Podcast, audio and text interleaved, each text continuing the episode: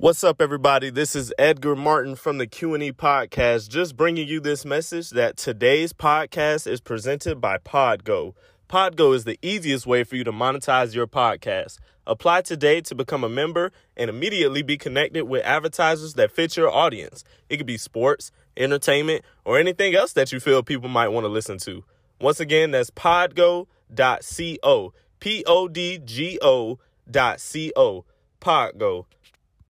That's why you got public success and everybody that's successful publicly, they're struggling somewhat privately. And you got to really understand that. See, the thing about it, we do this when the camera's on. We got to do this when the camera's off. We got to talk to each other, man. We got to love each other. We got to, hey, man, Fred, you all right, dog?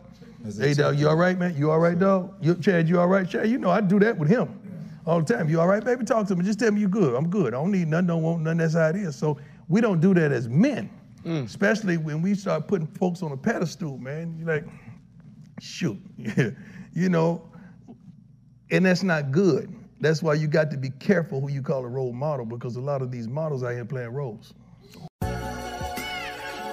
You are now listening to the Q&E podcast. Is this what you want?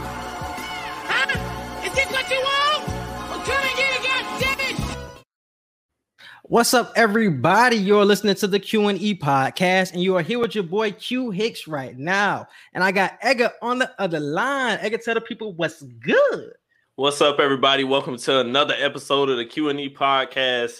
What a great way to start the pod off, bro. Some wise words from none other than Prime Time himself. One of the smoothest talkers of all time, bro. Definitely. Like he he got that captivating voice. He he always know what to say and when to say it. Like he just he could just talk without even trying to say something knowledgeable and cool, and it's just gonna roll off the tongue like that, you know. So uh if you haven't checked out that I Am Athlete podcast yet, with uh, Brandon Marshall or Ocho and the rest of them boys. Make sure y'all check that episode out with Prime Time.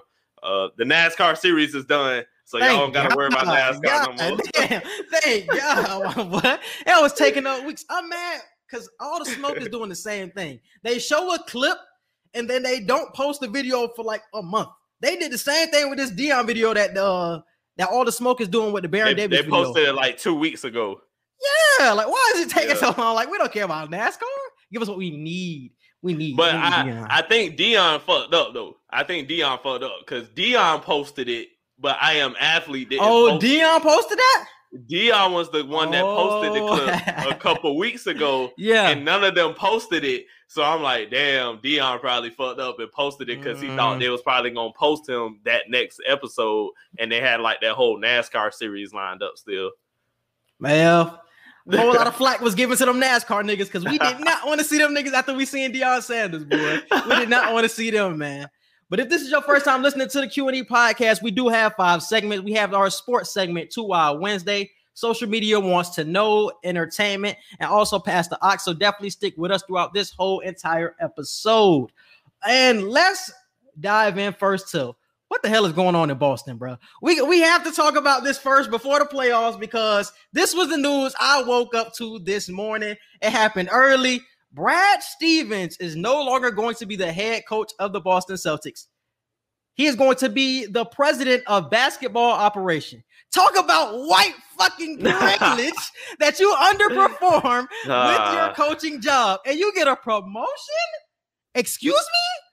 But are we mind, are we really gonna say underperform though? Are we really gonna say Yes. underperformed? Yes, because I see because I see people saying that Brad Stevens got the three Eastern Conference Finals. With that talent, nigga, you should have been to a couple of finals by now. And I'm gonna say that flat out.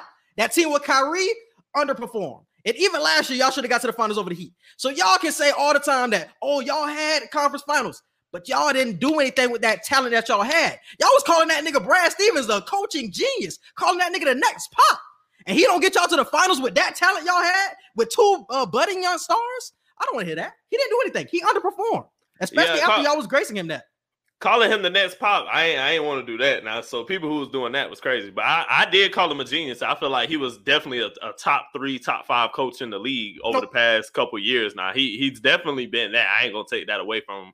But I can't just sit here and say he's just completely underperformed. You've had LeBron in the East still that you still had to go through, I'm nonetheless, not giving as passes, talented bro. as your I'm team not was. passes, bro. I don't know, bro. I ain't think about to who was on that LeBron pass. team. Think I'm about who was on that. LeBron team. It was But- but LeBron and who else?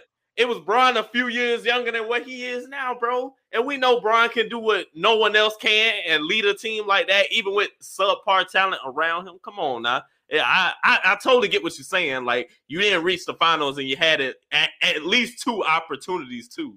You know what I'm saying? So I, I I just can't completely say he underperformed, but it is going to be interesting to see Danny Ainge has stepped down now, and Brad Stevens has uh taken that um new responsibility of being president of basketball operations. But maybe this could be something positive moving forward. We've always said, um, well, you more so than me, that he hasn't been able to get over that last hump of getting to the finals and then therefore like winning a finals for the end result. So maybe this is his chance to bloom more in a spot that doesn't have to be directly related to coaching and to the players. We know he can develop stars. So I feel like him being in the lead charge of basketball operations, he might be able to pick stars just as well as he can groom them. Like, let's see if he can actually pick some good talent to join this Boston team and then picking the right coach this might be the role that Brad Stevens should have been in the entire time. We don't know. I feel like it could be a good um possibility. Do I see the finals or anything in the near future? No, at least not for the next two years now. But I, I feel they can definitely move forward in a positive way. Even I felt like even though Brad Stevens didn't know this was going to happen when Danny Ainge ended up stepping down, this is what the team needed. Because, like I said, he wasn't the he wasn't the coach to put this team over the top, flat out. You can give him one more year, two more years. He just wasn't the coach. So putting him in a a front office position, I don't honestly know how much that helps. I don't know if he even has the smarts and the the actual grind because the GM and the president of op, uh, basketball operations position, like it's a lot of work that goes into that. Like you got to be scouting, like you got to be on top of everybody head, like you got to be with the drafting, got to be on top of the scouting. Like, is he ready for that? I know he was a coach, so I know he can prepare. He knows the filming, everything like that. But is he ready for that type of lifestyle? Like we seeing Danny Ainge, and I honestly want to say this too about Danny Ainge. Well, all them picks them niggas had with that that Kevin Garnett and Paul Pierce trade, they got no finals out of that. I remember everybody had ended up saying that. Oh my goodness, they ended up fleecing the Nets, and they did fleece the Nets for all them picks. But the Nets are probably going to be in the finals this year, and the Celtics haven't been there since. So who really won that fucking trade? Who really won the totality? Looking at a, a 10 year window or however long it's been, seven years. Goddamn, the Nets are back up, and y'all still fighting in the middle of the Eastern Conference. That shit is something that's crazy to me. So I know a lot of people give Danny Ainge praise because they say, "Oh, he got all so many picks. He does uh, such good at drafting this, that, the third. But he is somebody else I feel like who has underperformed as well. Boston in totality has underperformed with the draft picks. They could have gotten so many stars. They could have got Kawhi, Anthony Davis. Like you can just the list goes on with the players they could have gotten. And you're with a team middling. Like we don't know when the next time you're going to get to the finals so I don't know how Brad Stevens is going to step into that role and actually succeed, especially after you don't have the assets like Danny Ainge did uh, a few years back. So I don't know.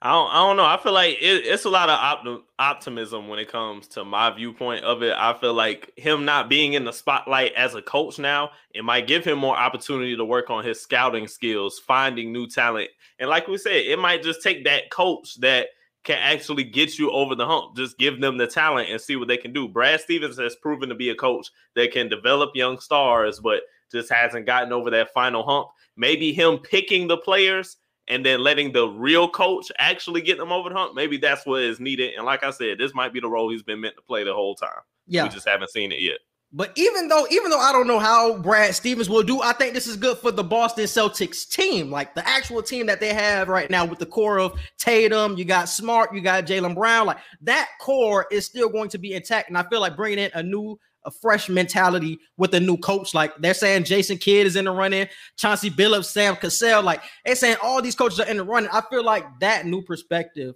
with those new coaches can get this team over the top. Coaches with a winning mentality have have won championships on this level. I can see them getting the Celtics over the top better than I can see a Brad Stevens if he would have still been the coach at this time. So even though he didn't see this coming, this was a good thing for the actual team of Boston. So I will say that shit, man. So definitely shout out to whoever the next coach. I wanted to be Chauncey. Shout out to Chauncey. Yeah, Chauncey, Chauncey got to be a good pick. Chauncey, Sam Cassell, like, bro, get somebody in there, bro. Chauncey done waited his turn. Sam Cassell is really the one who waited his turn. Yeah. That nigga have been an assistant coach for how many years now? And he just been waiting on the sidelines. I think he's still with the the Sixers right now. I think he with the Sixers because mm-hmm. he would Doc. So he went to Yeah. six, but he been an assistant coach long enough, bro. Get that boy a chance to actually show that he can be a coach, my boy. Especially, especially after what I just seen. My nigga did underperform. Gentleman sweep promotion. That shit would never make sense to me, my boy. It would never, make sense. All right, man. Let's move on to the rest of the uh, NBA playoffs, man. The playoffs been wild. Since the last time we've been here, the Clippers done came back. The Suns done took a 3-2 lead over the Lakers. Whole lot of shit going on. Dame going crazy.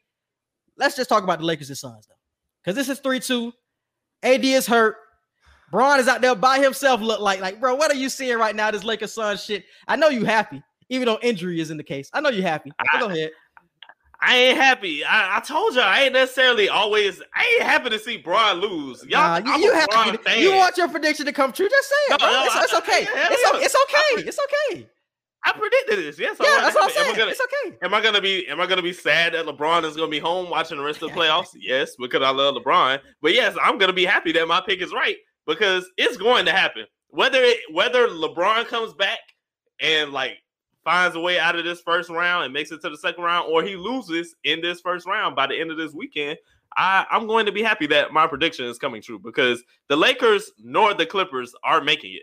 That prediction is still going to happen. I need y'all to understand that yeah, we, we talk about the Lakers and Suns right now, but yeah, the Clippers came back on Dallas or whatever. But when it comes to this Lakers Suns matchup, Chris Paul is playing out of his mind, even though he's still hurt. That he just got grit he that re-injured himself last night. Now. yeah, he re-injured himself. And Yeah. I feel like he's he's still gonna say no. I'm still gonna play. The fact that he's playing through it now, and I think a, I think a lot of us getting on him about not necessarily getting on him, but mentioning his injury that happened with Houston, it was kind of like a I'm not gonna let that be the reason this time why the team I'm on doesn't get further. You know what I'm saying? And D Book, he's he's playing very smart right now. Cameron Payne is stepping up a lot. I'm loving what the Suns are doing right now. DeAndre Ayton, he gets some foul trouble here and there, but he's still a great presence down low.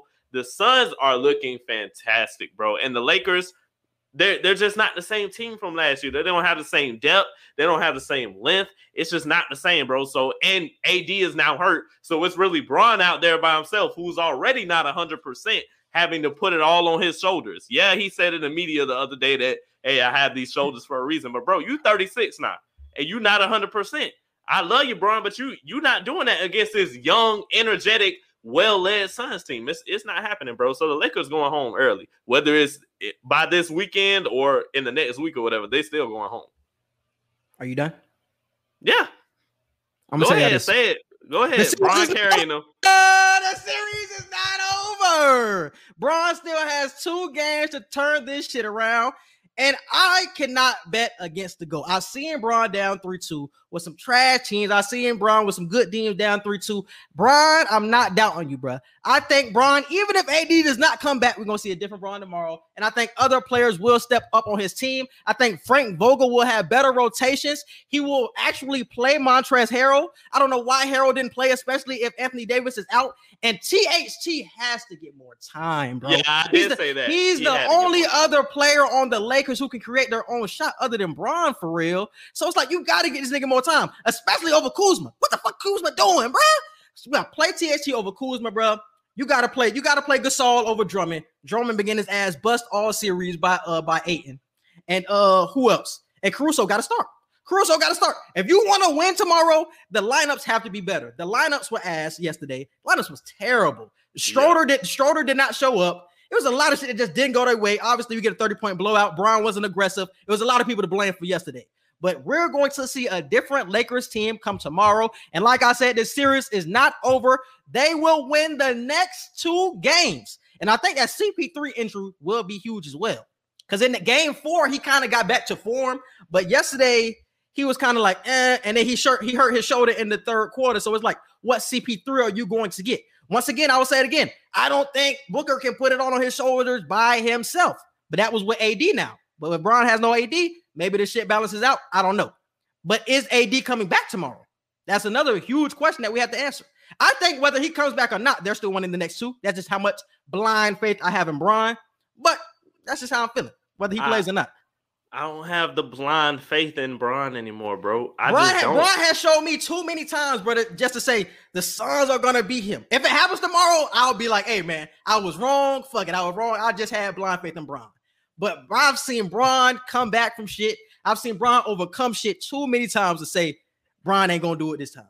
Even if I- he's I- 36, even if he's 36, Bron gonna do it again. I, I had that blind faith this whole time of LeBron face on LeBron James' career, but this particular season, I just can't have that blind faith. I, I just don't.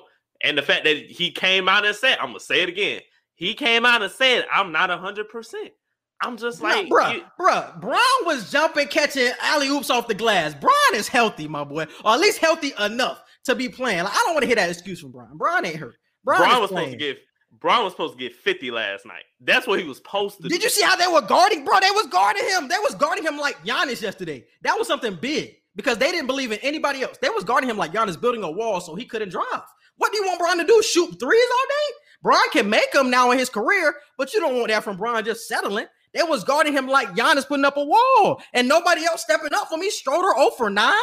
What, what are y'all giving me for real? So we need other players on the court to create, and Vogel needs to get that through his head. Vogel has to play they- THT. they they need to step up. Um, that's something I definitely was saying throughout the entire time I um flipped back and forth. Like they no no one else showed up. Like if this team if this is why I really am telling y'all, like the Lakers are not getting they're either not getting out of this round or they're just not making the Western Conference Finals, period. If you're literally relying on the health of AD and LeBron James to a certain extent, it's this series ain't this team is not going that far. Like if AD is out and you just really can't count on nobody else but Bron, how am I supposed to believe that Bron could just do this at age 36? You you closer to 40 than you is 30 now. So I, I just I, He just I won a bro. I ship last year, bro. I'm I'm not down with LeBron. After after I'm not- months of rest, after bro, months I'm of not- rest I'm that not he never doing this, has. I'm not doing this, bro. after Like I months said, of rest in the I'm, middle I'm of rocking the out with season. Bron, bro. I'm rocking out with Bron. Like I said, I- if I I'm wrong, Hey, if I'm wrong, I'm wrong. But hey, I'm It- rocking out with Bron. Bron to the end. I'm rocking I out with totally Bron to the end. I, it's Bron. I totally understand. I ain't saying you're wrong. I'm just saying I, I can't do that no more. That's my favorite player. I, I, you you I love D Wade, but you knew when D Wade wasn't ready no more before other people because oh, yeah. that's your favorite player. You pay attention more closely. That's how I feel with Bron. I'm paying attention way closer than I feel everybody else, and that's why I said a few weeks ago we are witnessing the decline of LeBron James. Y'all ain't gonna say it until y'all literally see the decline. I'm seeing it right now. I'm seeing it little piece by little piece right now. I, I guarantee you, by probably the end of next season or early two seasons from now, y'all gonna start saying the same thing. Yep, the LeBron decline. I said it. Oh, yeah. I'm a, by 2022, 2023. I'll be like, I said this like two years ago. Mhm.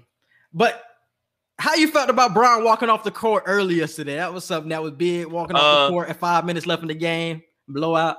It's it's not the first time he's done it, and uh, I, I've never liked when LeBron has done this. I just feel like that kind of just it messes up your name in a sense. Like, granted, Le- LeBron name won't be messed up from that to the to, to to the extent of like it'll mess your legacy up, but Mhm. that's going to be one of the things that people have to negatively say about you when it comes to you on the court for real. And I feel Mhm. like as the leader, it don't matter if you're getting blown out, Brian. You got to stand out there, even if you're on the bench, even if you don't touch the court for the last five minutes. Don't just leave. Don't do that.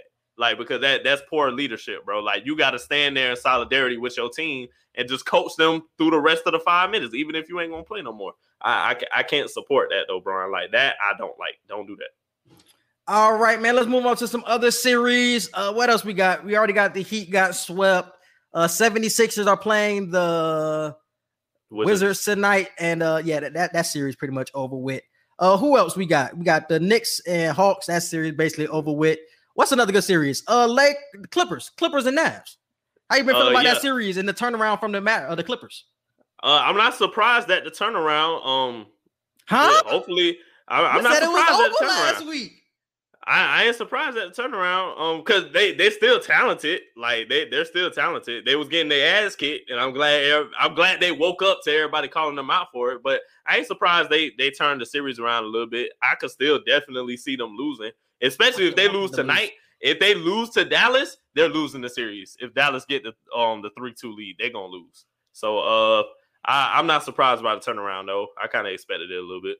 Kawhi, we need you to fold, my brother. Like, what are you doing? Like, the one time when I really do not want the Clippers to do anything, they show me this. They want to look good, blowing the mask off. my t- Kawhi, I want you in Miami next season, bro. You kind of fucking up my plans with you playing like this, bro. Kawhi been playing like on some top three player in the league type shit like he is. He been playing off of being. That's what I like to see. And way better defense, bro. Way more effort. The first two games, you seen no effort from the Clippers on defense. But now you seeing defense. They took Pat Beverley. He ain't even playing no more. It's all Rondo and Reggie Jackson. And them boys is strapping up. Luka go, gonna get his buckets. But them role players who was snapping in the first two games are not snapping anymore. Uh Batum has been playing big. And they really have gone small. Like they've been playing like five, like six, eight dudes and like uh like Reggie Jackson or Rondo on the court. They've been going small and it has been working. Like Tim Hardaway Jr. ain't going crazy. Uh Kristaps Porzingis is back to being the most overrated player in the league. Like we're starting to see these role players go back to what they looked like before, bro. So that's what I'd like to see, and that's why the Clippers are looking good right now. They have to stick with it though. But like I said, I don't want you guys to win. I want the Clippers to lose. like I want Kawhi in a Miami jersey, bro. Come on, bro. We praying for you to lose, Kawhi. We praying for you to lose. I swear to God, I don't even care about my prediction no more. I don't. I really don't. Because, bro, think about it from a Miami perspective, bro. What what what are we gonna have next year? If Kawhi doesn't come, we're gonna be in the same position next year. I'm gonna say it's gonna be the same thing. The It's gonna be the same thing next year, and obviously, I don't want that. Even if we pull off a trade, it's not gonna be for like a, a number one type star. We'll probably pull a trade for like a decent number two star. I feel like I, I wouldn't be surprised. I don't want Tyler Herro to go, but I wouldn't be surprised if they Oh, actually do trade. Um, yeah, I, I wouldn't be surprised if they actually do trade Herro. I'm mad at the Heat because they waited so long that his value was high key gone at this point. Like people are starting to see the real Tyler Herro. I guess it's regression to the mean, I guess. Even though he had like a 15 points per game season, it's just not what we seen in the bubble. When his stock Yeah. was the highest was when we came into the beginning of the regular season. That's when his stock was the highest. That's when you get off, you sell high. Now we waited so long that his stock is like bottom of the barrel. Like we ain't finna get nothing with Tyler Herro no more. We could have got a superstar with a Tyler Herro, but now we probably gonna get a mid-tier player with Tyler Herro because we waited so long to trade him. And whose fault is that? Pat Riley. Like I gotta blame Pat. Like you waited too long. You could have had uh James Harden. And am I missing somebody? You could have had somebody else. Uh, They could have you wanted. Giannis too. I think you wanted Giannis too. Was it Giannis? It could have been. It could have been just James You- Harden then. You said you said James Harden. You said Giannis. You said I didn't uh, want Giannis, Kyle. Lowry. You said Kyle Lowry at one point too. Lowry, mm, yeah, I don't know. But either way, y'all waited too long to, uh, to trade him, and it's like you kind of stuck with Herro at this point until he raises his value enough to get traded for something. So you might have to be stuck with him. We have free agent cap space, but this free agency really doesn't have a lot to really pick from in terms of like superstars. So it's like, are we really going to upgrade next season? Like Miami might have another fourth seed, fifth seed, sixth seed type season, lose in the first round. Like that's what we're looking like. Unless we get Kawhi, that's the that's the same road we going down, bro. That's why I am praying for the Clippers to lose in the first round, bro. I'm telling you, this the hey Kawhi, it's bigger than you, bro. It's way bigger than you, Kawhi. I swear to God, it's bigger than you. Damn, stop being selfish, my nigga. Jesus, it's way bigger than you. All just, right, just forget, just forget his goals and Yeah, ambitions. my nigga, you can get those same goals in Miami, bro. You being real selfish right now, bro. You being real selfish. That's all I'm gonna say. All right, man. Let's move on to Damian Lillard. That boy been going crazy. Had 55 points last night in a loss to the Denver Nuggets. Shit was crazy, bro.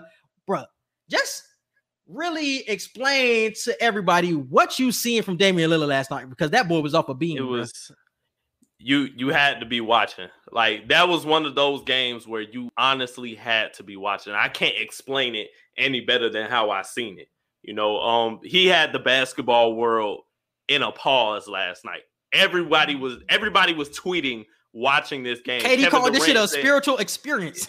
yeah, like this, and I can't even lie. It was. I'm like, bro, when was the last time we seen like a real takeover like this? Two overtime shots like that? Come on, bro. Like Steph was tweeting, uh, Ja Morant was tweeting. Even um NFL players were tweeting this shit was insane. And the fact that it had to end in a loss on two dumb ass plays with the miss with the miss dump by who he missed was? two Nurkic? dunks, bro. He missed two dunks. That was Nurkic.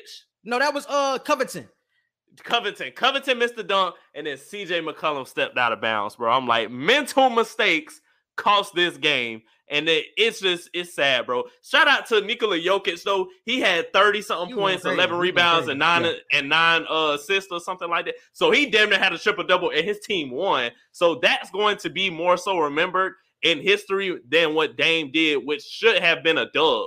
If Dame got that dub, that would have been one of the greatest greatest playoff experiences I've ever seen, bro. You talk about carrying your team, and what the game went into double overtime. I think his teammates only had one field goal combined, and Dame had Yeah. like seven field goals in the two overtimes. Like this nigga was just going crazy. They was down by like eight with like a minute left, and they ended up coming back in that first overtime because of Dame. Like this nigga was doing just some some shit I haven't seen before. Like this is why he's my favorite player. This nigga, you just don't know when he's going to detonate, bro. He's somebody who can be cool in the whole game, just like Steph can be cool in the whole game, and he just take that one snap and he just. But when he want to cut that shit on, he gonna cut it on. and he just way shiftier. That look like look at this move. Like when he did that step back, he got fouled on that play too. But that fucking step, Mhm. that shit is fucking nuts, bro. That shit is nuts, bro. But he the- the- had he literally had Austin Rivers praying when he finally missed a shot, bro. Like you know how, and Austin Rivers even said, "Bro, I had fun during the game. Like even though he was killing us, like my ass bust, it- but yeah. It- yeah, it was like it's one of those games where it's like you don't you want him to miss because you're on the opposing team, but you really playing you guarded him like, damn, what if he make this shit? Like it's one of those experiences you can't be mad at. That's Mm-hmm. Yeah. just it's one of those moments. Basketball was just good last night, bro. It was Yeah, bro. But we got to talk about the teammates that were not helping him. Uh, Robert Covington looking at you. CJ McCollum. Man, that nigga couldn't hit water from a boat last night. And somebody had brought it up. I, I don't know if it was Windhorst or some shit, but he had brought up the fact of when LeBron James had ended up leaving, he looked the same in a press conference, just like Damian Lillard looked at his press conference yesterday, like like defeated. Like I poured my soul into this game so we can win, and my Oh, yeah. teammates didn't back me up. It's just like, what the fuck else can I do to put this team over the top? And do you think Dame would ask for a trade after something like this? Like, damn, I don't put my all into this shit. We can't beat the Nuggets with no Murray, and nobody helped me. Like, do you think this is the time for Dame to ask for a trade? I I honestly think so, but he signed like two contract extensions all the way to like 2024 2025 like i don't know how this is going to work if he does ask for one like are are are are any team are any teams going to be able to make that trade is he going to be able to get bought out like i don't know what's going to happen he signed two extensions I don't seen, I seen, I seen PG get signed to a four or five year extension, and then a year later he got traded. So if you, I don't care about the extension. Like if you want, if somebody wants to trade you, they can trade you. Because the the uh, the Clippers did the same thing with with It- PG. if it's that simple, then hell yeah, Dame got to get out of there. I think we all agree. At do you think he can? Do you think he has to get traded, or can they make something shake with the sub if they trade CJ He- or some shit like that? he has to get traded. He has to get traded. I don't um I don't see any big stars coming to Portland. I Even in the all trade, this time, yeah, even in the trade, I Mhm. think after all this time of Dame just still not getting the one piece, I feel like he's just really been one piece away from an excellent team, and he just hasn't got that one piece. It's like, bro, you ain't getting no younger now. Like you, you might as well just go, just leave, bro. I know, I know, Dame doesn't want to do that. He doesn't want to chase rings, but you you if you want bigger and better, bro, and you don't want to be pissed off after historical nights like this, you're gonna have to go. You're gonna have to go to a better team, bro. Man, I can't see Dame leaving, bro. I gotta see, bro. He's not leaving. He's not going to ask for a trade. I seen people saying that day, but I don't think he's going to ask for one. Even though he he see what happened last night, he's not going to ask for one. I think he's just to say like, "This is it with me and CJ. Trade CJ. Uh, I don't know. Maybe trade Nurkic. Like trade the, all the assets you, have for try to get some type of start in Portland. Like my nigga is fiending for somebody else to be the consistent number two, and I don't think another guard is somebody who can help him. Like he needs like a small forward, power forward, somebody dynamic at those positions. But to who, really take who at over. that position? Who at that position is gonna be available, bro? That's what I'm saying. I don't know. That's what we say. But we, we see every year that somebody always is disgruntled and somebody you really ain't thinking of that pops on the scene like, damn, all right, Portland, this is your time to make a move. Mhm. So I feel like every summer we get that type of situation. We hear somebody's name popping up, and that can be the same thing this summer. And Portland got to snap on it, get on it. Like, hey, if you see that trade, trade CJ, trade Nurkic, trade whoever you have to get to get to that star, bro. But that the pairing that we seen with CJ and Dame is done, bro. That shit is definitely. Because did didn't we say Porzingis a while ago? I said to the, Porzingis. I um, said Porzingis. I think Porzingis would play better in Portland as well. I feel like Dame would get him more involved than that offense that they're running in in Dallas. But still, I don't think that's enough to get you to yeah. that where he wants to be with the rings and all of that shit. So it's like, man, Dame might be stuck. But Dame said that he's fine with that. Like I, I'm Yeah. somebody who doesn't define anybody by rings. So if Dame never wins a ring, like performances like that is what he will be remembered by. Like spiritual experience, like bro, that was an experience last night. If you watched that game last night, and he has put on performances like that throughout his entire career. So even if he gets traded or somebody else gets traded, like I feel like he's going to stay put, but he's going to be defined by those games. And and like Black said, I seen Black say on Twitter last night. He was before Dame hit that bank shot off the glass. Black said, "I knew that was going in. Like everybody in the world knew this next shot was going in. Like we knew this shit Mhm. was going to go to double OT. So I'm like, it was just one of them games, bro. I will never forget that game ever. Hell no. All right, bro. Let's move forward with the new era in college basketball. So we just heard today that Coach K is retiring after this 2021-2022 season. We said this shit. It's funny because we we said this shit on the Dash Radio podcast, man, like some months ago. That it's a new time. Like we're starting, we're going to see these old coaches, the Roy Williams, the the the J- Jimmy Boeheims, the Coach K, Coach K is like them niggas is gonna hit the high road, bro, and we're gonna get into this new era of the the Jay Wrights are gonna become the old man, the, the, the, the Mark. Villanovas, like Yep. the Villanovas, the SEC teams now, like Alabama, like all these teams that usually don't run basketball, it's their time. Baylor and all these other teams, it, it's their time, bro. It's this is what we're gonna see. UCLA has always been a great team, not great, but it's always been a formidable team. But UCLA is a team now that might be on the scene, like really running shit. So I, I do believe we're in a new era of college basketball the talent is going to spread out a lot more now. It's not just going to be these blue bloods running everything anymore. Um, they still might have a lot of traditional hold with how they get recruits, but don't be surprised, y'all, if the talent is just spread out and we truly don't know. We already see it, yeah. yeah, we, we truly don't know now who's going to be in the final four every year. You can't just easily say Kentucky anymore. You can't easily say North Carolina anymore. You can't easily say Kansas a lot of times anymore. You know what I'm saying? So just be be way more knowledgeable on who got the talent now. And it's crazy, bro. Coach K done been around for so long before we was even born. So to not see him on a Duke sideline in the future is kind of crazy to thinking about because obviously he's getting older. So you like eventually he will have to leave. But you never think about what the situation will be after he leaves because you're just so used to seeing him. I think they said Jon Scheyer, who has been an assistant coach forever, he used to play for Duke, will be the coach after Coach K leaves. So I feel like he will be a solid coach. He said he was the main person like recruiting uh like the Tatums, the Zion Williamson. So he can recruit.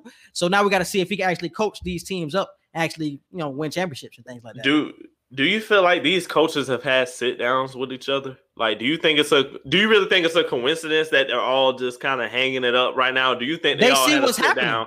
Yeah, I I, think I feel like they, they all might have maybe not a sit down, but they probably had a few talks with each other, like, "Hey, where, where you mind at?" and stuff like that, and like, "Oh yeah, I kind of been on the same shit," and then they'll probably go about their way or whatever. So Jim I, I feel like they've had some talks. Yeah, Jim, the only reason Jim Boeheim is still coaching is because his son plays for Syracuse right now. That's the only reason Jim Boeheim's still coaching. So if, if Buddy Boeheim ends up going to the league, oh, trust me, by next season, Jim Boeheim out of there. And whenever Buddy leave, that's when he's finna leave. Like that's what that's all he's waiting for because he has nothing else to prove. All of these coaches are proven. Like they're some of the greatest of all time. So it's like we're 70, 80 years old. Like, what are we still coaching? Like my stress level, Yeah. I haven't seen my kids. Like, nah, nigga, I'm gonna spend more time with my family in my later stages of my life. And that's what we're seeing. Roy Williams, Coach K, and I feel like Jim Boeheim next, bro. Jim Boeheim is next. And we're seeing a new era. Coach K was like what forty plus seasons in as a 41. coach. Yeah. Shit crazy, bro. Shit crazy. Like you said, I don't think they had to sit down, but they, they could just see like the culture changing around them. Like, we're Yeah. not the top dog. Like these teams, like Duke and UNC, were the top teams for like decades. And now you get into a season like you just had, like a pandemic season, also is weighing on them as well. But the fact that we're not the top dogs anymore. Like these Villanovas, these UCLA's, these other teams, they're better than us, flat out. They're recruiting better than us. And we're getting too old to try to compete with them anymore. So I think it's just our time. We've proven all that we can prove in this era. So let's get on out of here. And that's what's being shown, bro. So, hey, shout out to all of them coaches, man. They definitely made an impact in the sport. Definitely will be missed, though. Definitely will be missed. All right, Edgar, let's move on to Naomi Osaka, bro. Give us the, the background on her situation. So she was supposed to partner with Venus Williams for the French Open. They were going to do doubles matches together, uh, but she decided to back out due to mental health reasons. Uh, everybody who deals with um, mental health, um, everybody know, not everybody, everybody uh, should know that last month, May was Mental Health Awareness Month. So it was crazy that at the end of Mental Health Awareness Month, she came out with this statement saying that she's backing out of the French Open. She's not doing any more media interviews or anything like that. And she got fined too. And I that was that was the first issue. That was the first Yeah. issue. She didn't she didn't want to interview with the media because she felt like she didn't want to do all that or mental health, all that. She was going to play, but she didn't want to do the, the media and all of that. That's why they ended up finding her because they're like, you're not gonna show up. You're like, obviously that's a penalty. And so yeah, Mhm. so continue. It would, I think it was like a fifteen thousand dollar fine, and now that just proved even more on why she just didn't want to do it. Uh, but shout out to Venus and Serena Williams; they both stood by her in their press conferences that they had. They definitely um stuck up for her and let um let her know that they have her support and she can take all the time that she needs. I feel like athletes should have rights to mental health of not speaking to the media all the time. The same way how I kind of brought up a while ago that like with the, with the with the Kyrie situation, like remember I said like certain not certain players, but players should have certain amounts of days that they can take off for mental health. I feel like you should probably have a certain amount of passes that you want to not talk to the media. Maybe like five, six passes a year that you could just say I don't want to talk to the media. the media, and that's the one thing that I don't think a lot of people are hinting at. Like the media is a part of their job. So if Right. you're gonna if you're going to say, "Oh, I'm not going to talk to the media," it's like if you're not going to talk to us, why are you playing in a match? If mental health if mental health is really the issue with you, you shouldn't be playing at all if that's the issue. But you can't say I'm not going to do an interview when the interview with the uh, with the press is a part of your job description. Like yeah, it has to be a part of it. So you can't say you got you're gonna do one and not do the other. It, it just doesn't make sense. So I'm glad that she just completely took herself out of it. Didn't want to draw any more attention to herself because of it. I feel like that was a smart decision. Because if she would have just kept collecting fines for not speaking to the media, it's just like you doing too much, especially with the mental health and everything that you're saying. Like it's be- it's making it even worse with these fines and everybody talking shit about you or talking uh, about you, whatever, however they're talking to you about. It's just better to just pull back and just say, I'm out for good. But you just can't say I'm not talking to the media. Like that, that's a part of your job. Uh, understandable. It, um, like with the Marshawn Lynch situation, hey, I'm just doing this so I don't get fined. Yeah, yeah, Yeah. That- and it's the same thing. And it's a lot of people coming saying that, oh, she should have been able to play, and uh, she didn't have to talk to the media, this, that, the third. But it's like, no, because now a lot of people are not thinking about the the reporters. They always think about the celebrity. Think about the reporter. Like they have to get jobs. They have to create stories about what these players, these high uh, profile players, are saying. So if Naomi Osaka Osaka isn't talking to them, that's an issue for their story. They need her for her story, and that's how they making money. So y'all thinking about the celebrity and how they eating and their mental health, but y'all not thinking about all that stress that y'all probably putting on the the, the media person. What they got to go through now, all the damn uh, ways they got to get around the story because you don't want to talk to us. All you have to talk to us is for 10 minutes, bro. That's it. Your job is say talk to us for 10 minutes. And you can't do that. It's like Because hey, honestly, you don't have to answer every question. Like you can pick and choose what questions you want to answer as long as you're there and you can they can check off and say, yes, you were at the press conference and you did answer questions that you did want to answer. You know, so because you can you can steer the story however you want to if you're the athlete. Like you're the one that they want to hear from. Like you're the Mhm. one they want to talk. So say what you want to say for any question that you get. yeah, bro. But that was the only thing, bro. Nobody is thinking about the reporter in the situation, bro. That, Like, the that is reporter, true. the That's reporter has to do their job as well. So y'all can't say, "Oh, the press, all they doing is that the third. Like their job is to get a story, And if the Mhm. high profile, one of the best players in the world in tennis isn't talking to us, that's a problem. that's a problem. Like, because now you're affecting how the way the way I eat. Like, I understand your mental health, but now you're affecting how I eat, and that's fucking with their mental health now. So if you want to talk about mental health, like, hey, nigga, everybody mental health going to be affected if you don't talk to them. So that little that little um issue can cause like definitely uh, uh effect. You know I'm saying, but maybe playing helps her feel better. I heard somebody say this. I can agree to that.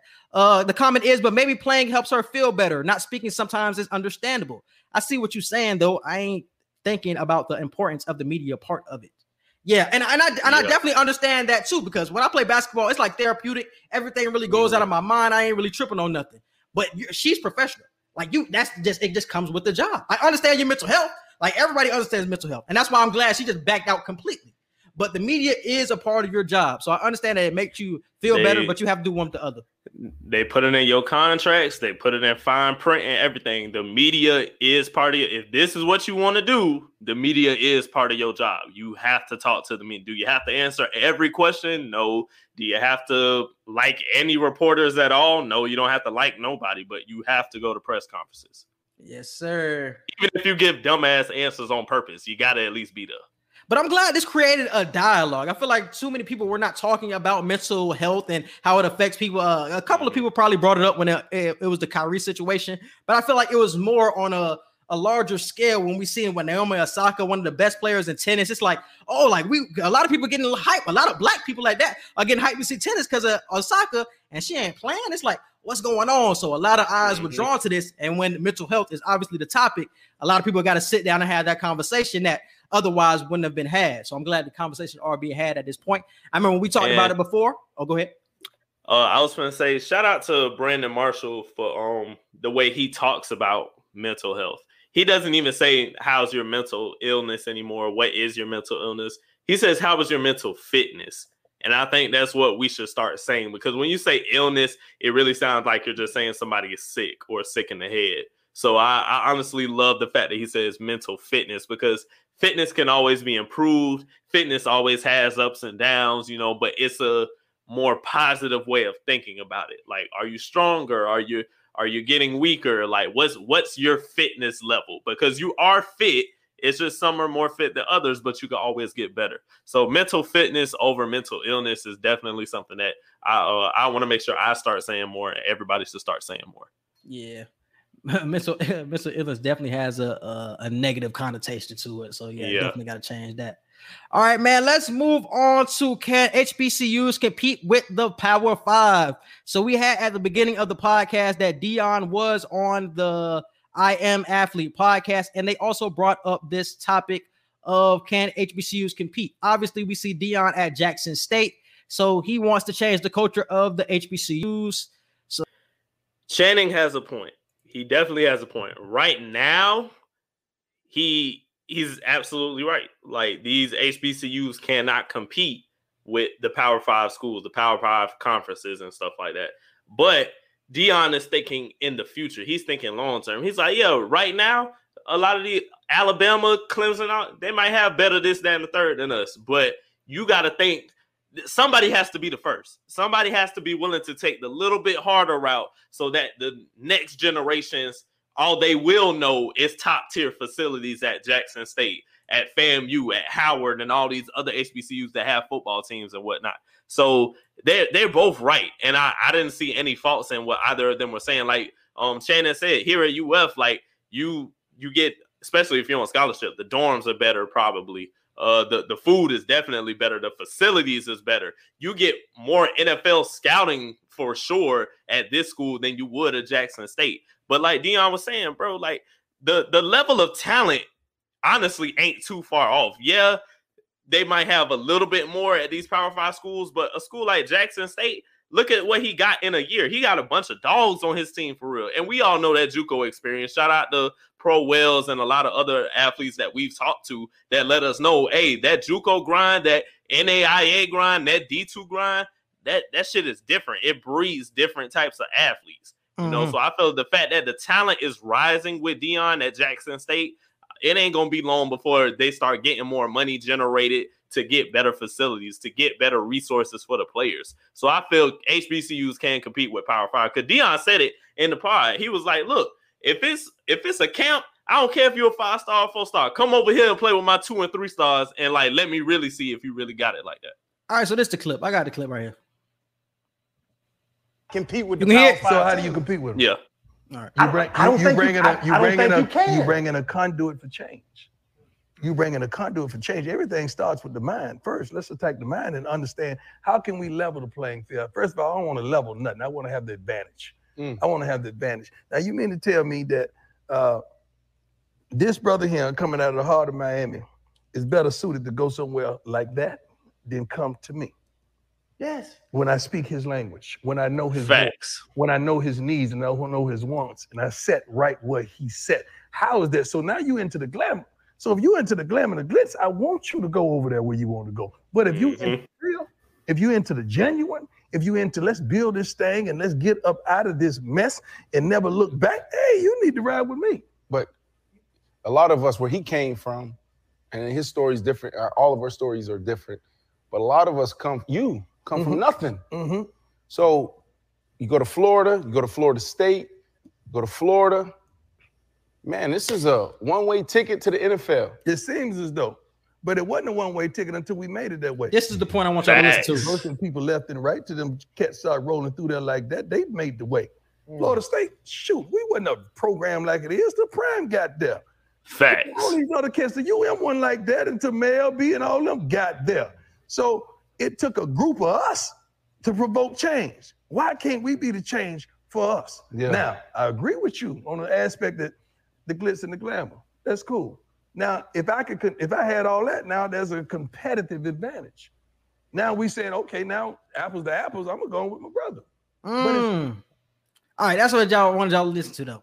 And that- Facts. Facts. And I'm glad he brought up that point about obviously about how it used to be. It wasn't always like we had to go to a big school like that to end up going straight to the NFL. Like we had to remember like Jerry Rice, like Steve McNair, some of the greatest players that we've seen. Sharpe. Shannon Sharpe went to HBCUs and got to the NFL. Like, so it wasn't always like this, where it was just like a feeding ground where you had to go to a Power Five school to end up getting to the NFL. Like, we are the change. If all black people start going to HBCUs, then they will start looking at HBCUs and saying that, oh, these, this is the where the competition is. These are where the players are. Now it's going to be a breeding ground for the NFL.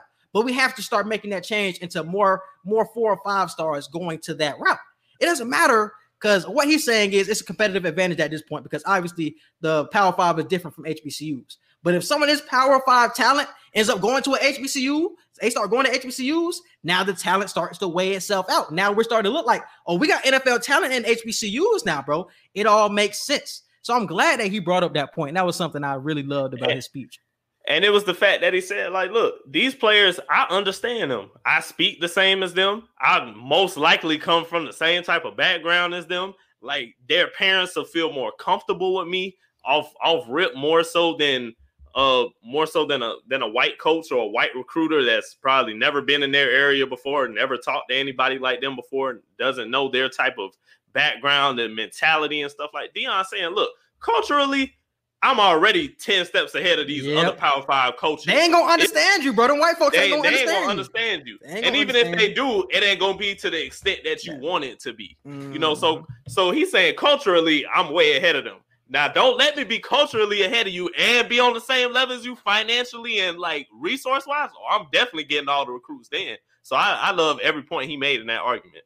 Deion is going to change the HBCU culture, bro. It's going to happen. We already seen that four star. He had said in the interview that some a player from Georgia Tech had ended up going there, and I forgot what the other Mhm. school had. He had ended up saying, but SEC, like good talent, is starting to go to HBCUs now. If we start to get the talent spread out to other HBCUs, now we can start having a conversation like, hey, we got to have our R's on it. And they're also starting to get way more exposure. And I think that's the most important thing when it comes to being scouted. You have to get on TV. Niggas have to see you because they most likely they're not going to your game, so they have to see you on TV. And, And, Deion and has the boys on E. ESPN games. Yeah. I, about, I was just about to say, he said, bro, we not on ESPN two or three. No, we on ESPN. Like you can see us any day of the week that they put us on TV. Like you don't have to mm-hmm. have special programming and none. No, we are on ESPN. You can watch us. And I'm like, yeah, you changing the game already with that. because you getting people to watch you.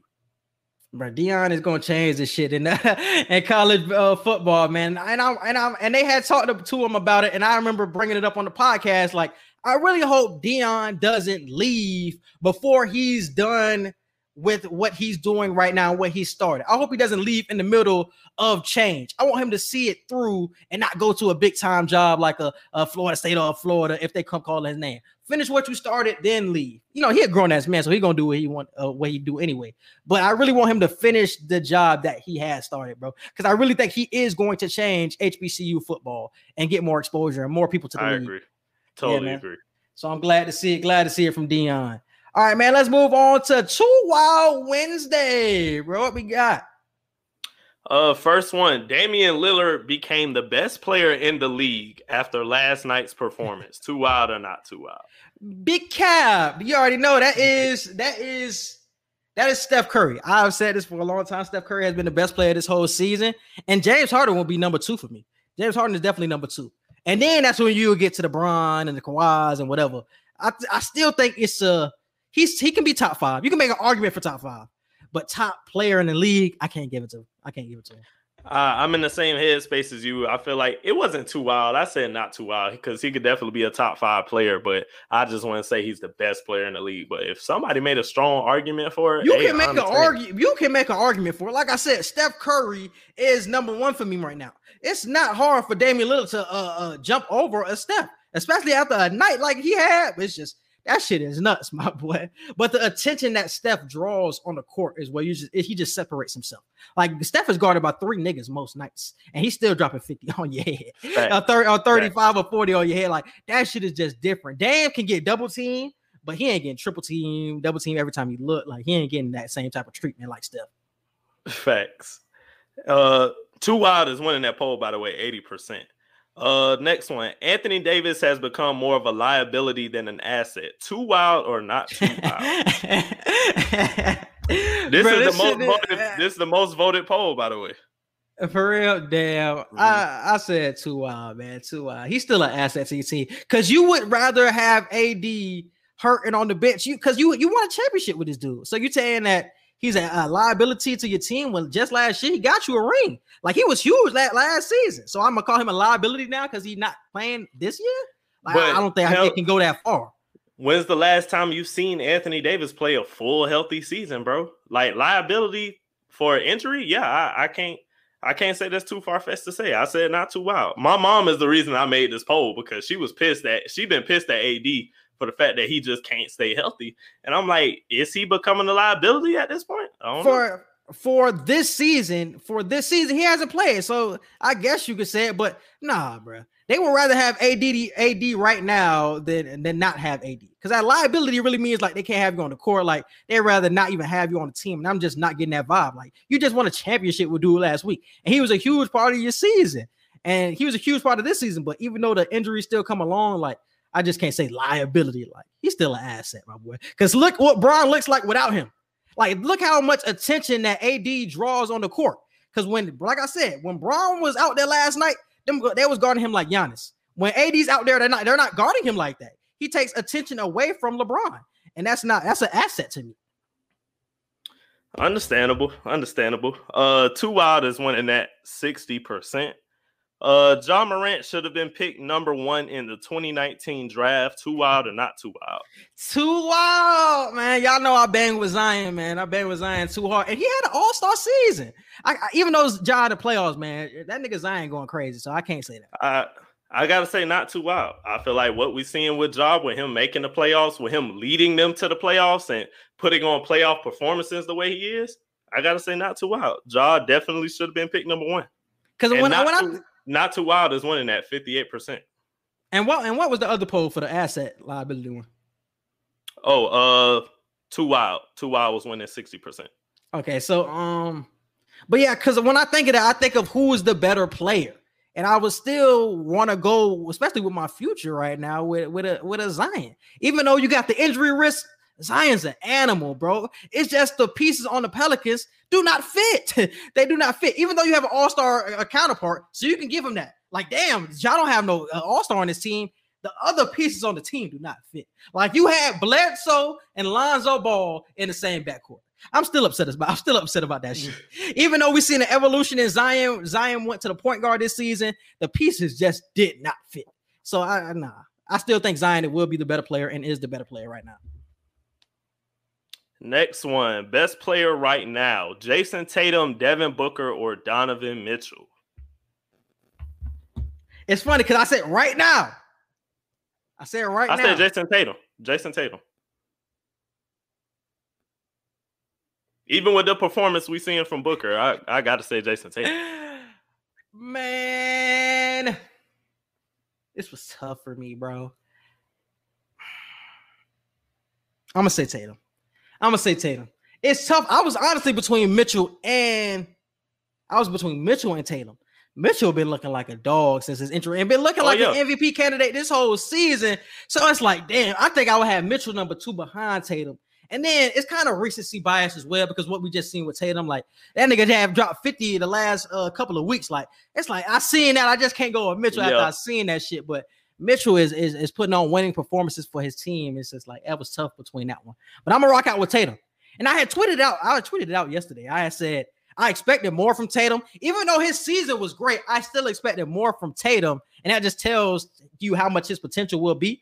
I think he's going to be a top seven, top eight type player next season, especially with this Oh, new yeah. coach. We're going to see that that leap, that superstar leap that we've been talking about with Tatum next season. I, I totally agree. And Jayson Tatum is winning the poll, 63%. Ah, Uh, next one, Brad Stevens will make the moves to get the Celtics to the finals by next season. Too wild or not too wild? too wild, man. Got to Too see it to believe it. Got to see it to believe it. Definitely. Definitely agree. Cause he, cause he, I feel like he learned from Danny Ainge, and Danny Ainge ain't show me nothing crazy. So I ain't rocking out. I ain't rocking out at all. uh, like I said, I'm optimistic. I think it could work, but by next season, no. Uh, uh, next one, best season of The Wire, season one, two, three, or four. I have not watched The Wire, so I voted season one just to vote. it was season three.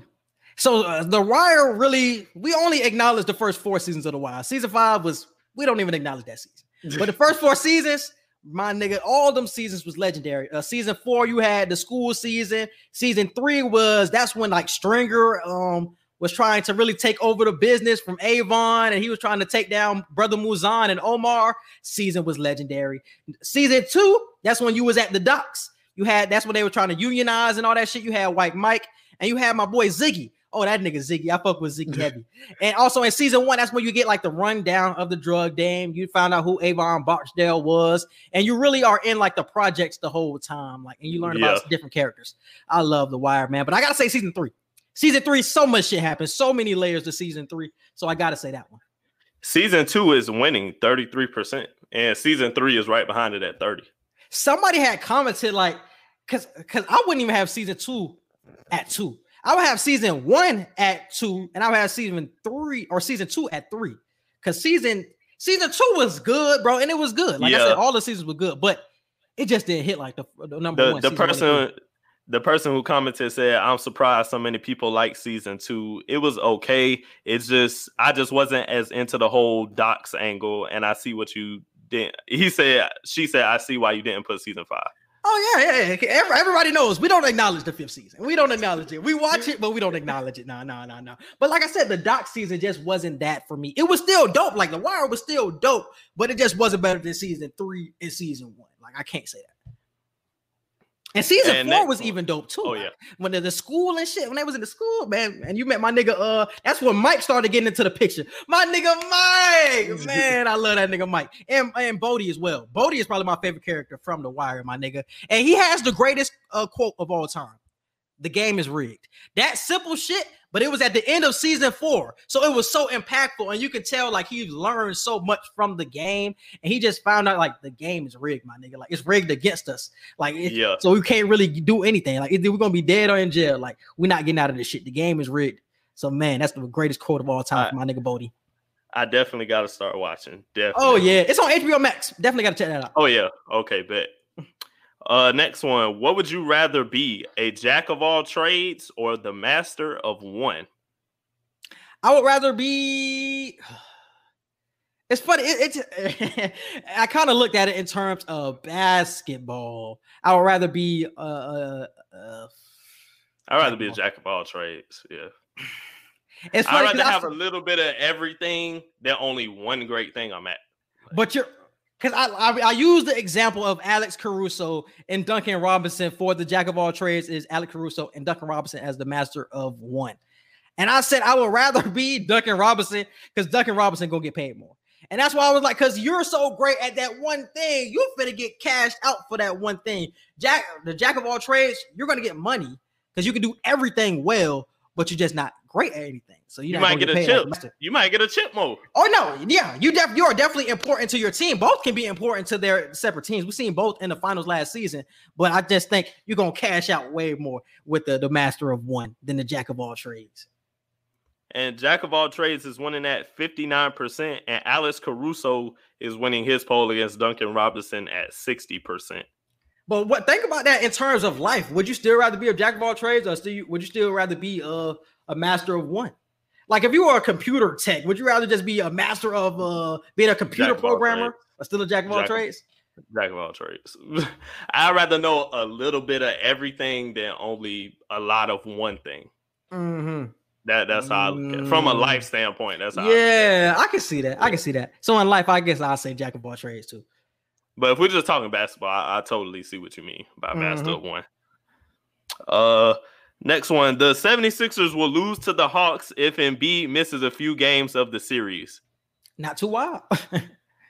I, I said the same thing, not too wild. The Hawks are very talented. I picked the Knicks to win the series against the Hawks, but it looks like it's not gonna end that way by uh by the end of tonight, Shit, either, what- either by the end the of tonight or by this weekend. yeah, yeah, yeah. Let me check the score out. Let me check the score out. And yeah. not too wild is winning that poll 78%.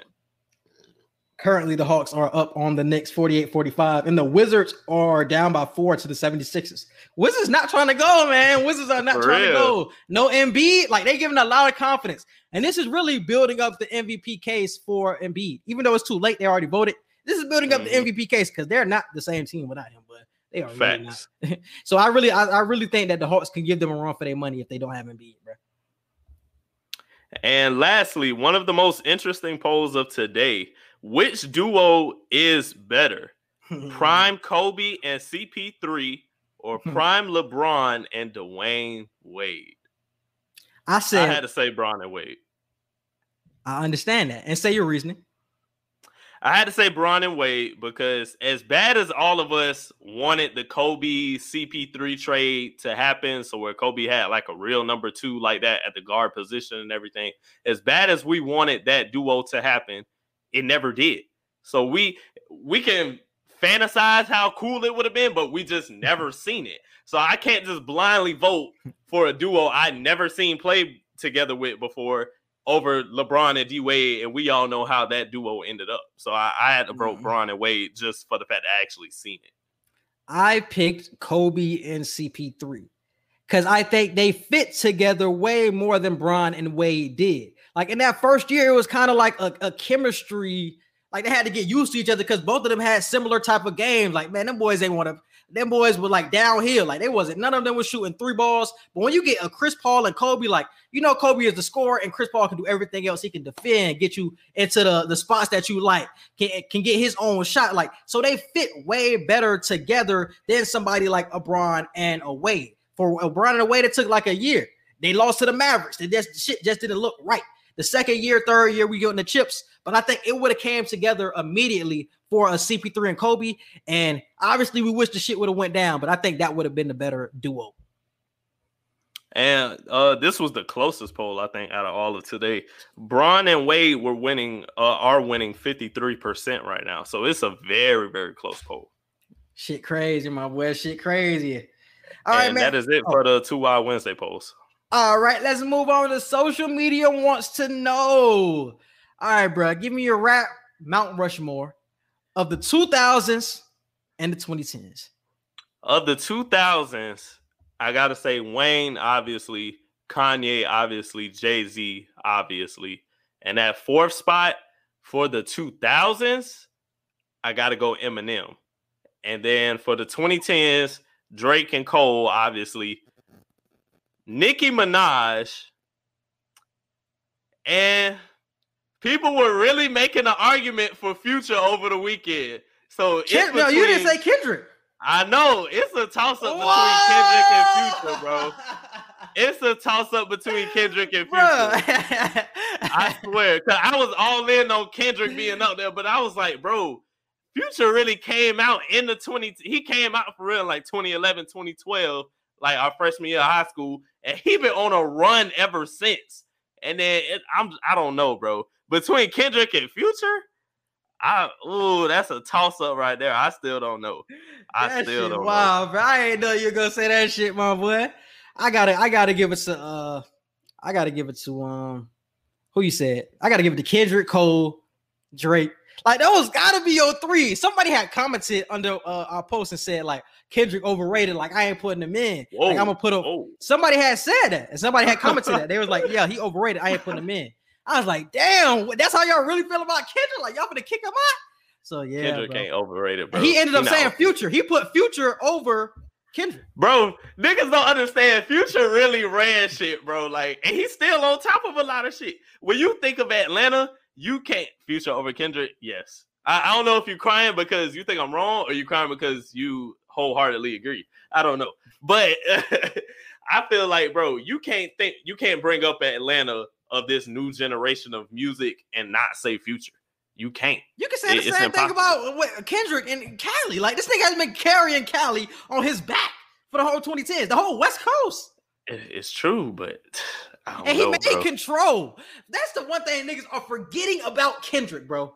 Kendrick made control, and nobody shook up the rap game like Kendrick Lamar did in 2013 when he made control. When I tell you everybody was shook, niggas ain't even want to look at Kendrick the same way. And that's the same reason he almost got he got in that fight with Diddy ass. And Cole had to stand up for him, was over that control verse. Because he was going at everybody net. For just for that alone, he in the Mount Rushmore. For sure in the Mount Rushmore. He shook up the rap game.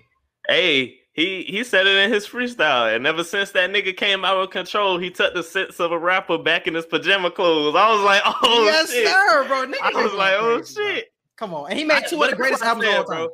That, that's why I said it- it's a toss up between Kendrick and Future, bro. Because every argument you just made for Kendrick makes sense, but for Future, he brought a whole new sound to rap, bro. Like pain, the pain rap, the the drug rap that he got. It's so many rappers now that kind of emulate what Future brought to the game, bro. It- it's insane how he's changed the world with his sound. Like you know a Future sound when you hear it, and the fact that Mhm. he gave one of the greatest um producer tags of all time. If Young Metro don't trust you, I'm gonna shoot, shoot you. you.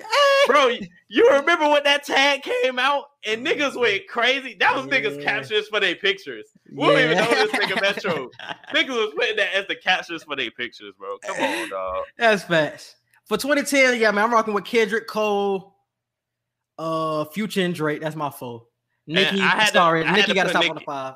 I had to put Nicki on there, bro, because niggas not niggas not gonna respect Nicki till she dead. I'm gonna just go ahead and say it. Niggas respect Nicki now. We not gonna do that. Niggas But- respect Nicki now. but it's not to the way it, it's not to the status of how we do other if people really respected Nicki like that they would have put her on that Mount Rushmore like let, let's be honest let's be 100 She is the queen of this shit. She is the queen of this shit for sure. like she because people try to say like well she was the only one rapping in the 2010s so who else going i'm like no don't that's like saying i'm the only person that's raw as a receiver just because there were no other good receivers during that season. If i put up historical numbers i put up historical numbers you know what i'm saying? So i feel like that's what nicki did. Lil kim was in a tough spot in her career at the time she blew up. Remy ma was in prison. Other female rappers just didn't blow up because they just couldn't keep up with the times. And Nicki mm-hmm. took her, Nicki took the torch that Wayne gave her and fucking ran with it. And she was snapping harder than some dude. Some dudes that we put on that high pedestal, she was up there with them. So I'm Yeah. like, you got to put Nicki on Mount Rushmore, bro. You got to. For my 2000s, I'm going with Jay Z. Who else we got in the 2000s, bro? Who else you said? I said Wayne, Kanye, Jay Z, and Eminem. All right, so we got Wayne, Kanye, Jay Z. Them definitely the top three. My fourth, and I just had seen a video yesterday about this nigga, bro. Ludacris is my oh, number Oh, yeah. four. Ludacris is my number four. This nigga has So many Hits. hits. And he's Hits. so versatile, bro. Yeah, a lot of his bro. songs are not the same, bro. And he really, you talk about who carried Atlanta for a long ass time? Ludacris. Like Ludacris had that shit by a chokehold for a long time, and I think he was running that shit. I would have him over Eminem, even though Eminem is a lot of niggas' favorite, could be some people's goat. I'm putting Luda above that shit, bro. Growing up, Luda was in my mama car. Like nigga, Luda Oh, was yeah. everywhere growing up. Like I heard. Luda everywhere, way more than I heard Eminem. Like I ain't even gonna dive into Eminem. I, I just don't bang And- with Eminem his rap style. Eminem is just he's one of the greatest lyricists ever. And I think the 2000s really just highlighted that for him. And I feel he just brought, he just kept the whole era of freestyling, like real deal freestyling up and up in our minds still. Because with freestyles, excuse me, with freestyles now, it's like a lot of people kind of pre-write them a little bit. Eminem is going off the dome every single time. And I feel like it's not enough people that still do that. So I had to put him on my Mount Rushmore. Plus, it's like when you think of white rappers, Eminem is always the first name. Like he Oh, yeah, he broke the mold. He broke the mold when it comes to white rappers. You know what I'm saying? So uh, you you have a few other white rappers who did Vanilla well during the little during the time. Mac Miller, Mac Miller was a oh, dope rapper. Matt, Matt, yeah, Matt Miller was dope. Um, shout out, shout out to uh, what's what's it called Blind Fury, who used to go on 106 and Park. That nigga was Oh, crazy. the freestyler, yeah. he ain't never made no music, but it's like, hey, if you if you can spit, you can spit, whether you actually Yeah. making songs or not. You know what I'm saying? So just Eminem paved the paved the way for all that shit, bro. So I had to put him up there. But you definitely right about Ludacris. He has hits on hits. He's super versatile. He gave some of the best music videos of his era. And I gotta say this about the Trap Music Museum. When I went recently at the beginning of May, and I went there, y'all not showing Ludacris enough credit, bro. Nope. Y'all ain't showing him enough love. But I do know that they changed the museum around from time to time. So maybe a couple years ago they probably had more Luda shit in there. But when I went this year, 2021, y'all ain't really have shit in there for Luda. If y'all had like a, a big painting or something, that's cool. But Luda deserved like an entire mural. He deserved his own corner. He deserved his own section in that museum, and he didn't get it. And I, I just felt like that was fucked up. Bro, that release therapy album, I think that's when I really got on Ludacris. I think that was 06. We used to have a CD. That Yeah. release therapy album used to go crazy. That was the one with Runaway Love and Slap a Nigga Today. Like, it had some hits on that shit, bro. I had some hits on that shit, man. I'm rocking out with Luda as my number four, man. Rocking out. You could have said 50 Cent. There was some niggas that you could have thrown in there. Lupe Fiasco. There was some good Yeah. niggas that you could have thrown in there, but I'm gonna rock out with Luda for my number four. But let's move on to entertainment and current events. Man, Edgar, where we got on this Rugrats reboot? Uh, basically Betty DeVille, the um the mother of the twins Phil and Lil from Rugrats, in the new reboot that they made for Rugrats, she's now an openly gay single parent, and I didn't really know how to feel about it because it's like What Do the kids- before? I don't think so. I think she had a whole husband. If I remember correctly, if I remember Rugrats correctly, she had a whole husband. If Oh. she didn't, I don't think they ever hinted at the fact that she didn't have a husband. It might I have mean, been subtle. kids. It might have been subtle. It might have been very subtle. Yeah, I think somebody had said she was gay in the in the original. Nah, bro. I would have remembered that shit. I swear. Y'all I definitely comment that. remembered Definitely comment that because I don't remember. I really feel like she had a husband in the first one. If she didn't, I didn't get gay vibes from her. I just got she not girly. She could have been a tomboy. What if she was just a tomboy? She ain't gotta be gay. Like, I don't know. I just I get it. They're trying to make kids more aware, but I don't think we need to push that on kids the way that they're kind they're, they're kind of trying to do now. I don't know how to feel about it, bro. I really don't. my biggest problem is why they coming back with a Rugrats reboot in the first place. Like, Hey, This this, is a show that needs to be- good. It, is it it live good. action? Oh, it's still cartoon. Uh, it's still a cartoon, but it's um, it looks way more computer animated now than what it ever did. Like it looks real computer animated. All she was somebody married to the- That's Oh, what I'm saying. I could have sworn she had a whole husband. She must have. She could have went Rugrats. gay. I don't know. I don't know. She could. I swear she had a whole husband in the, in the original Rugrats. I promise she did. Cause I'm I'm trying to remember how the husband looked in my head, but Mhm. yeah. Yeah, Rugrats, Alright. man. Oh man, Rugrats is so in the back of my mind. I don't even think I was too big on Rugrats to be honest with you. I I wasn't too big on Rugrats. That that orange VHS tape had it. Yeah. I wasn't too big on Rugrats, man. Rugrats in Paris hit definitely. Because I, hit. wasn't watching Nickelodeon as a kid. I was more of like a Cartoon Network ass nigga. Like So I wasn't really watching Rugrats. I, I watched everything. I watched Nickelodeon, Cartoon Network, Disney. I watched everything. So Cause I was, I remember, I remember like Clifford, the the big red dog, way more than Rugrats. I'm a Clifford. Uh, who else? Blues Clues. Like I remember all that shit way more than uh Rugrats. Like I couldn't tell you the characters' names. Like them niggas. Just, I just remember their faces because them niggas are so new, unique with their look. we need a live action Clifford movie. That shit would actually. Clifford was lit. Clifford we was need lit, a live action Clifford, Clifford movie. I lit. could definitely. Clifford was definitely lit. All right, Definitely. man. Let's move on. So MJ uh, reportedly donated a million dollars to the journalism program at Morehouse, but my problem is Morehouse feels like they always get all of the money when a celebrity feels like donating, and they already got enough of money. They taxing niggas for for tuition forty k. So why do you think Morehouse and maybe FAMU are the only two schools that get these donations when there are so many other HBCUs that actually need help and needed that a million dollars to, you know what I'm saying, refurbish what they got going on. It's the prestige, bro. The the name, the the prestige, and all of that. Same way Harvard and Yale probably get more donations and funds and all that more so than other Ivy League schools. Same reason FAM and FAM, Howard, Hampton, and Morehouse get more than every other HBCU because the Mhm. name, the alumni, the status, and all that. That that's really what it is. I feel like there should be some type of fund that that celebrities can donate to where it just doesn't go to one school. They have like an HBCU fund celebrities can donate to so you can be spread out. Like these niggas are just giving one million to Morehouse, who got hella cheese and ain't finna change shit. Morehouse still look old as hell. Morehouse ain't been upgraded since Yeah, I, I drove King. past it. Bro. I drove past it last month. That shit look the Bro, same. Like- bro, I stayed with Zion. Zion used to go to Morehouse. I stayed in the dorms. Dorms still look old as hell. Like Martin Luther King still used to stay there. Like that shit look old. Like they ain't even trying to upgrade, but y'all giving them all the money. When like Bethune Cookman need cheese, like all these other HBCUs that need cheese ain't getting the money that they need. When all these donations that go out, Morehouse getting them, Howard getting them, you know what I'm saying? Hampton getting them, Fam getting them. It's just like other schools can use that, bro. I think that needs to become some type of fund where celebrities can go to. 'Cause it's just I, like- I agree. Um, they could probably put it in just in scholarships, like United Negro College Fund. They could just put it in that scholarship um category. They could put it in other HBCU scholarships for schools. That way, even if you don't want to just outright give the school money, like um, what what's another um HBCU off the top of my like University Tennessee uh Tennessee State or University of Tuskegee or something like that Mhm. give them a scholarship fund that way it can go to the students not necessarily just going to the school program you know what i'm saying so, Mhm. Definitely feel that, bro. Because I'm seeing everywhere. Because did MJ just donate some money, or did this story come out a minute ago?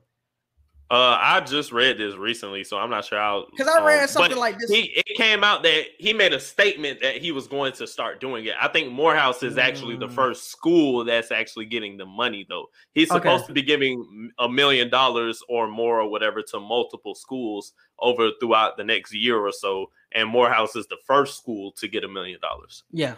So I'm glad that he's definitely donating to HBCUs because either way, he's still donating some of his money. So definitely got to shout him out for that. But it's just like, man, there's so many others that that need that cheese. So that's all I'm looking at. But still, shout out to MJ for donating, and hopefully he start donating to some other uh some other HBCUs as well. All right, man. Let's move on with this uh OJ and Bill advice. What, what, what are you talking about? sicko on why that title why that title? Uh basically bro we all know bill old as hell um damn near dead honestly in prison. Mhm. uh he wants to literally he wants to get his sentence reduced and everything but the only way he's able to get his sentence brought down or even get out and just be on probation is he will have to take like a sex offender class and stuff like that. And basically Mm. like go through that whole process of being registered as one and whatnot. And bill he said no i'm not doing that. If i do that that admits that i actually did the shit. And i i understand. I understood him completely. I'm like i ain't gonna take no sex offender class i wholeheartedly am telling you i did not do shit because that's on your record. Like you have to tell people in every neighborhood that you go in that you're registered as this. Mhm. Like, so they ain't gonna care if you saying I I didn't really do nothing. I just had to do. it. They're gonna be like, no, your name on this list. Like, no, get the fuck away from me and my kids. You know what I'm saying? But OJ, OJ went. I think he went on his story or he went live or something on Instagram, and he was basically telling Bill, look. When I was locked up in this, that, and the third, I did whatever they told me. I took whatever class I had to take, blah, blah, blah. And I'm like, uh, you didn't go to jail for what you needed to go to. You didn't go to jail for what you needed to go to jail for, sir. Chill out with all that, OJ. Chill out. He was That's why- basically telling he was telling Bill just take whatever class they're telling you to. take. I'm like, no, what the fuck? You admitting that you're guilty at that point. But Bill's dead at this point. Bill about to die in a year. Like, no bullshit. Like, just give it to Bill about to die in a year, bro. You just need to be happy to get outside of the cell walls, bro. You almost dead, bro. What's the point? Who cares if you're a sex offender or not when you about to die in a year? Like, man, your legacy is still your legacy, bro. Niggas already think that you did what you did because you already in jail. Niggas already think you did what you did anyway. So if you get the sex offender tag, it's just like, okay, okay, okay, he out now. That's what Bill needs to be thinking about. He needs out. Tell me about Bill Bellamy came out and said, I don't even think he know he in there. Like, he that's got to be the reason he's not accepting the, the sex offender class. my dog don't know he in there for real. that They one eye came all- out. That one came out. He don't know what he had no more, bro. They give him all the they give him all the TV privileges. He don't eat the same as the rest of them. He he probably really don't know he in there. Probably easy, bro. Real lightweight, real lightweight, bro. real lightweight. That shit funny. But the fact that OJ giving any advice is hilarious, bro. Is he still in St. Pete? He was in Coquina Key at one point. He was in Coquina Key, but I don't nigga was living in Coquina Key. I was like, oh shit. he was living in Coquina Key, but nah, I think he done moved since. I think he definitely done moved since. I don't know Shit, that. I gotta I gotta ask somebody. I think his daughter still lives in His uh, daughter stayed there. Yeah, his daughter stayed there. I don't know. uh OJ to the Berg. We need a series on that man. That shit crazy. Man. All right, man. Let's move on to the Patrick Star Show, bro. So, so how do you feel about? I'm not you watching it. about it? Why not, bro? You gonna see SpongeBob? You gonna see Patrick again? SpongeBob stopped being funny after like 2011, 2012. Like the original comedy is just what? is that? I'm so excited. I love, don't listen to her. Oh. I'm, I'm not watching this. No, it- it's not happening. I fuck Um, with Patrick too, though. I'm, I'm, I'm- I'm definitely banging with. Him. I fuck with Patrick, but the dumb the dumb friend can't have his own show. It just it can't. It's like when they made Sam and Cat after Victorious. It's like Cat was stupid It as hell. Like no, Sam and Cat was lit. I was I fucking with not- Sam and Cat. I did not watch Sam and Cat. No, I I, just couldn't. I definitely bang with Sam and Cat. I, I feel like it's just the joke. It's not gonna be funny like how it should. Um, because I don't think SpongeBob now, and I don't think the Patrick Star Show are gonna give that adult comedic relief that a lot of the older SpongeBob episodes gave. Like a lot of our cartoons, our our parents were able to watch with us because there were underlying jokes. There were there were like behind the scenes jokes that kids we weren't gonna get until we were older, but the adults got then, so they could laugh at the shit too. Now Mm. shows a lot of times are just they just do stupid shit just to do stupid shit. There's And no like true. There's no context behind shit. And that's really what this shit gonna be. It's gonna be stupid as hell, but I'm gonna watch it because it's Patrick. And so I want to see what the hell going on my nigga Pat. We ain't seen this nigga in a minute, bro. I don't remember when the last time I even watched SpongeBob. But, But, he's be not interested on this. funny, bro. Like Patrick they're not ain't funny, funny? any not anymore. That's what after from 1999 until 2011 or 12, SpongeBob was untouchable. The shit was comedic genius. After like 2012, after we got in high school, it was like their their writing just got boring at that point. They were just being stupid to be stupid. There was no actual comedic presence in their jokes. Ah, man, I, I need to see it, man. I want, I want, I want Patrick. I really want SpongeBob. I really hope he's just not really that side character that we barely see. I want him to be like still side by side with my nigga Patrick. She she's gonna make me watch it. I, I know she's gonna make me watch. I'm oh, not gonna want to. yeah, it's definitely gonna be worth it. All right, man, let's move on.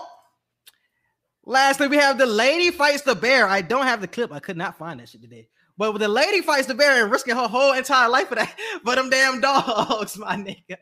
What was your reaction to that video, bro?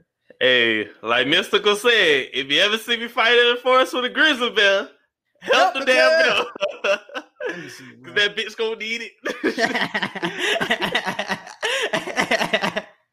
that shit crazy, bro. so basically, it was a bear trying to hop. I forgot where the hell this happened at. It was obviously man. somewhere in the wild, but um, it was a bear trying to hop over the fence of of this lady's backyard. She had a couple of her dogs in the backyard, and it was trying. The bear was trying to get them. She literally ran to the fence and pushed the bear back over, and the bear like just went off. And I'm like, I don't love my pets that damn much. I'd have been scared as fuck. act the fuck on, bro. Act the fuck on. Like I'm not risking my life, bro. I seen some people try to risk their lives to save like dogs from getting eaten up by alligators and sharks. Like, bro, if that dog get hemmed up by that damn alligator or shark, that nigga life just gonna have to be gone, my nigga. Like, it don't matter the connection, cause now I'm risking my life. so it's like, man, I'm already losing. I'm already losing one life. So somebody gotta live to still to tell the story. Somebody has to live. Like, I can't die with my dog. Like, nah, like. I mean, I'll try live. to, I try to help from a distance. I'll yell for my dog and tell them to come this way. Yeah, or that- that's shit. it. That's but, it. but that's that's it. It- you That's seen it, that man. video? You ever seen that video of that old white man and his dog? Like the gator bit the dog, and the dog is out in the water, and he opened the gator mouth and walked the dog away. I'm like, ain't no way. That's what I'm, That that's what I'm saying. But niggas, niggas too bold out here, bro. Niggas is really too bold out here for their dogs, and, it, and it's not necessary. Don't I, I don't know if you if you take my dog, it's just it depends. Me take my dog. She gonna do that. Yeah, yeah. Y'all Take love your but- dogs entirely too much, bro. She, I understand bro, it. If a if a car hit Buddy, she cussing everybody. and She probably gonna kill whoever driving and hit Buddy. I promise you. If you're if you get hit, but I'm talking about like nigga, if you gotta save that bitch and like from a from an alligator or from a bear, like nah. And what them niggas just ran outside toward the bear. Like they risking their life. Like I didn't tell them niggas to go over there. Like, bro, you made that decision. You gotta live with it. Got- or you gonna have to die with it. Actually, you gonna have to die with that decision that you made. You gonna have to die with that decision, my nigga. Because I ain't Take it to the nigga. grave. Yeah, take that shit to the grave. I didn't Take make you to run out. I'm sorry. All right, man. Let's move on. Now we got past the aux, bro. What you got for song of the week? Ooh, song of the week. Uh, ooh, what's the name of this? What's the name of this? It's on the uh, it's on Slime Language too, and it's Came and Saw, Young Thug, Future, and Oh, Rowdy yeah. Rebel. I really love that song. I love that song. Yeah, yeah, yeah, I fuck with that shit. I can't rap that shit. Uh, and I got uh Goat Talk by T Pain featuring Lil Wayne. Been listening back to that album, that one up album by T Pain, and T Pain about to have one hell of a year, or the next couple of years gonna be his year. Because I see that he already getting up with uh Kehlani now. They got a couple of songs out. The first song I heard was Fire. T Pain going back to his old ways again, and he gonna start putting on with more other artists as well because of them DMs. He finally seen his He DMs. finally answering them shit. He finally answered them shit, so he finna get lit with the he finna get lit with the uh with the features and Bro, shit. like that. imagine imagine being on a hiatus just because you didn't know how to work social media. and he really thought niggas wasn't fucking with him. That was the funny thing about T Pain. That's what I'm saying. Like you T Pain was really on a hiatus just because he thought people weren't fucking with him whole time. He just didn't know how to work his social media account. That's imagine the hits we could have got, bro. Like the remember when we would get the Chris Brown, August Alsina, and Trey Songz mixes and stuff. Imagine T Pain being on them collabs, bro. Imagine T Pain doing shit with Roddy Ricch and all these other new stars. That's got shit would have been crazy, bro. Oh my god. If I go back in time and be like, bro, check your Instagram. Like request your The, re- the request for the request. That shit definitely crazy, bro. But definitely shout out to T Pain. We definitely need more music from that nigga. All right, man. And movie and show reviews. Man, we have been reviewing so much. We just reviewed Spiral last week. We just recorded the Quiet Place review. That will be coming out on Friday. Uh, what else we got coming? Uh, Loki coming out Uh, next week. Loki coming out next week. Loki come out next week. Uh, what else? What else? What else? The Conjuring Three comes out this Friday. Uh, Cruella just came out last week. I have to watch it. Quincy already watched it. Cruella was Yeah. fire. Cruella was fire. We got a lot of oh, something else come out this week Army too. I of the. Dead. Army of the Dead. We gotta watch that. We gotta watch Army of the Dead. The Conjuring Three and something else comes out this week. Ah, I can't remember what else comes out, but we we got we got Cruella, we got Army of the Dead, we got uh the Conjuring Three, we got Loki series coming up. It- it's a lot of shit this summer, y'all. And then we finna get ready to go into July soon, and we finna have Black Widow, everything coming out. Bro, I'm loving that this run that we're on right now. Fresh out of a pandemic, we got the movies lined up for us now, my nigga. So it's like y'all niggas missed the whole year, but y'all finna get right back to it, my nigga. So we getting right back to it, and y'all already know we finna have the reviews out for y'all, bro. So definitely stay tuned and definitely uh suggest either go to our social medias and suggest or definitely comment what you guys would like us to review as well. Uh, and I think that's it, bro. So you can hit them with the social media. You can follow us on Twitter at QE Podcast One. You can follow us on Instagram at QANDE Podcast. You can follow and like our Facebook page, Q and Sign E Podcast. Don't forget to subscribe to our YouTube channel. It's spelled out the same way. Be sure to click the notification bell so you can hear anytime that we drop new episodes. And our email is QANDE Podcast at gmail.com for any business inquiries, questions, or concerns. Yes, and subscribe to us on all of our podcast platforms. We're on Apple Podcasts, Google Pod, uh, Podcasts, Spotify, and iHeartRadio. Uh, subscribe to our YouTube, Q and Sign E Podcast, and subscribe.